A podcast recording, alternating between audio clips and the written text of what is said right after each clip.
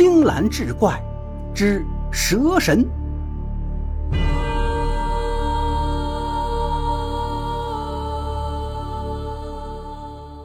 话说李仲宁是村里的捕蛇高手，捕来的蛇大都卖给了附近的郎中，其中当地名医刘郎中买的最多。一来二去，两个人成了好朋友。这天，李仲宁在山上捕到一条大白蛇，村民们都围过来看热闹。李仲宁说：“这蛇是他从山顶的白龙庙里捕来的。他进庙时，那蛇就盘在龙王爷身上。李仲宁觉得这是龙王显灵，便跪地叩拜起来。而这白蛇竟自己游进了他的蛇楼里。”村民们听了，无不啧啧称奇，都说这蛇已经修行得道，定是白龙王的化身。李忠宁赶紧接口道：“谁说不是呢？我一定好好伺候他，让他保佑一方百姓。”从那天起，李仲宁的家就开始热闹起来，四面八方的善男信女蜂拥而来，他们都是来给白蛇上香的。各种各样的贡品堆满了李仲宁家，全家上下都吃不完。而供奉给白蛇的香火钱，更是让李仲宁坐收渔翁之利。没多久，他就成了当地的富户。刘郎中听说了这件事后，便来到李仲宁家，好心劝道。这白蛇虽说少见，但也并不是什么神异的东西。您借此发财，恐怕最终会害了自己。李仲宁不屑道：“怎么看我有钱，你嫉妒了不是？”刘郎中见李仲宁执迷不悟，且翻脸无情，便与他断了来往，从此专心行医，不管闲事了。没过多久，当地周员外的宝贝孙子患了严重的痢疾，病情甚是厉害。周员外请刘郎中前去诊治。刘郎中接手时，那孩子已经危在旦夕，而一经刘郎中诊治，三天便有了起色，一个月后就恢复如初了。这天上午，一个村民兴冲冲地跑来向刘郎中报喜，说是周员外张罗了一支送礼的队伍，正朝刘家赶来。前头是一块大匾，有两个人抬着，上书“恩同再造”四个大字。后面跟着几个仆人，手里各自牵了一头山羊。再后面是两个书童，手里捧着托盘，一个放的金子，一个放的银子。看这阵势，想必刘家是要发大财了。正说着，刘郎中发现送礼队伍的唢呐声越来越小。出门一看，那队伍早已经走过自家门口，去往别处了。来报信的村民也觉得奇怪，便追着队伍去打听，想知道周员外是不是搞错了刘家的住址。一打听才知道，周员外压根就不是给刘家送礼，这礼送要送到李仲宁的家里。原来周员外本人也略懂些医术。他虽然请了刘郎中来为孙子治病，但又觉得刘郎中开的方子太过猛烈，担心孙子小小年纪会吃不消，于是自己也动手开了一张方子。两张方子摆在眼前，他又犹豫不决，不知道到底该用哪张。情急之下，他来到李仲宁家，想让蛇神来帮忙定夺。李仲宁满口答应，还说蛇神肯定不会见死不救的。他当即取来两只小鼠，将两张方子分别绑在两只小鼠的尾巴上，扔进了蛇舍。没多久，其中一只小鼠已经被白蛇吃掉。李仲宁便将剩下的小鼠捉了出来，取下它尾巴上的药方，对周员外说：“没用的方子，蛇神已经帮你吃了；有用的方子，他老人家帮您留下了。”您这就拿去用吧。周员外打开方子一看，正是刘郎中所开。既然是蛇神的旨意，周员外也就不嫌这方子太猛了。回去照方抓药，让孙子服下。果然病情好转，孩子渐渐康复。那村民替刘郎中感到不平，就找到周员外问：“这方子明明是刘郎中开的，您不感谢他，却去感谢一条白蛇，这是为何？”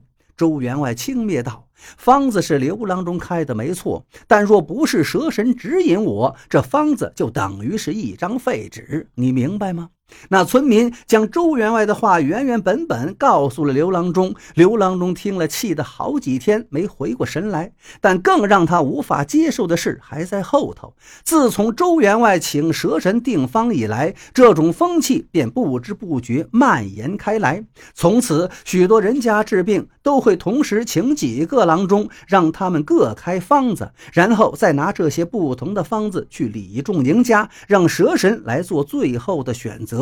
刘郎中越想越气，便再次来到李仲宁家，劝他马上停止这种荒唐的行为。李仲宁哪里听得进去？他明确告诉刘郎中，从今往后不要再踏进李家一步，两个人恩断义绝。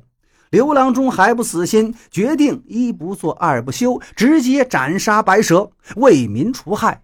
当晚，他磨砺了宝剑，趁夜色潜入李宅，正想进行下一步动作，四周却突然亮起了火把。他四下一望，李仲宁早已带着一干人等埋伏在院中。看着狼狈的刘郎中，李仲宁冷笑道：“乡亲们，我说的没错吧？蛇神昨日托梦于我说，今夜有人要来害他。”此人是黑雕精投胎转世，这黑雕精与蛇神是前世的冤家，今世的宿敌。你们说该怎么办？打死他！打死他！人群中发出一阵阵怒吼。刘郎中气愤地说：“你们这些忘恩负义的家伙，你们好好想想，你们从小发烧、长疮、拉肚子，有哪一次不是我来解救的？我就算真是黑雕精，也救过你们的命啊！”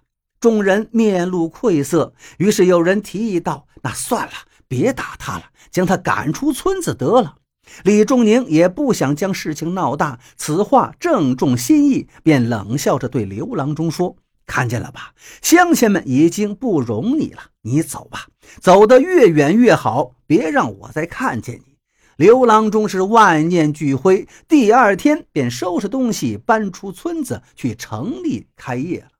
这之后不久，李仲宁的儿子突然发起高烧，李仲宁遍请名医，均束手无策。儿子依旧是高烧不退，严重的时候，孩子浑身抽搐，胡言乱语，犹如鬼怪作祟。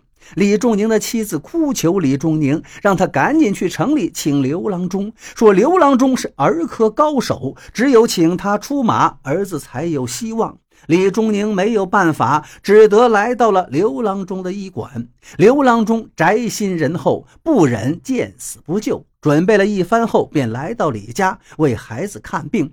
此时，李家里里外外围满了人，大家都说这黑雕精已经被蛇神感化，弃恶从善了。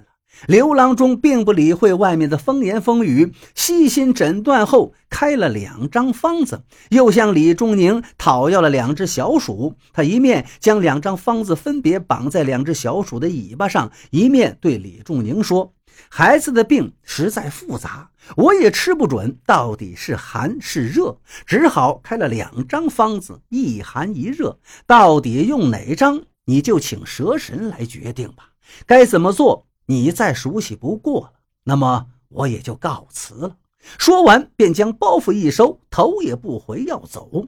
李仲宁顿时大惊失色，六神无主。再看怀中的孩子，早已气若游丝，命在旦夕，便也顾不得许多，拔腿就追了出去，苦苦哀求，将刘郎中又请了回来。他当着众人的面将两只小鼠摔死，接着又声泪俱下向众人坦白了他编造谎言，将一条寻常白蛇捧成神物，以谋。谋取私利的经过，刘郎中这才叹了口气，从地上捡起两张方子，将其中一张撕得粉碎后，递给李仲宁另一张，说：“拿着这方子，快去抓药吧。”十多天后，李仲宁的儿子恢复了健康，李仲宁又挨家挨户地向乡亲们赔了罪，返还了钱物。乡亲们终于醒悟，当初是冤枉了刘郎中，一起去将刘郎中请了回来。